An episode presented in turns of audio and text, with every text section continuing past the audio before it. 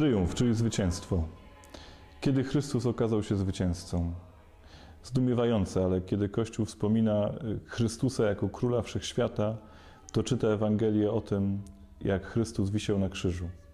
I kiedy to Łotr zapytał Go i poprosił o to, żeby mógł być razem z Nim w Królestwie.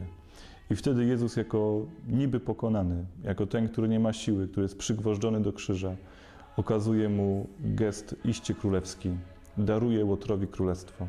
Mówi mu, dzisiaj będziesz ze mną w raju.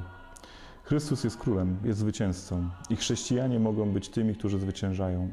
Mogą razem z Nim iść w pochodzie, w którym On prowadzi wszystkich podbitych, wszelki grzech, wszelkie zwierzchności, wszelkie władze, które nami najczęściej rządzą.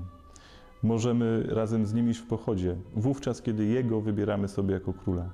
Zwyciężamy i odnosimy triumf, wtedy kiedy Jemu ustępujemy miejsca. Zazwyczaj jesteśmy przyzwyczajeni, że to grzech czy słabość nad nami panuje. Jesteśmy przez nią zwyciężeni, jesteśmy przez grzech zwyciężani. To grzech odnosi triumf w naszym życiu. A pozwolić, żeby Chrystus odniósł triumf w naszym życiu, to przede wszystkim i na początku przyjęcie Bożego miłosierdzia. Pozwolenie Mu, żeby On zwyciężył grzech w nas nie przez co innego, ale przez miłosierdzie, przez to, że On wejdzie na Jego miejsce grzechu.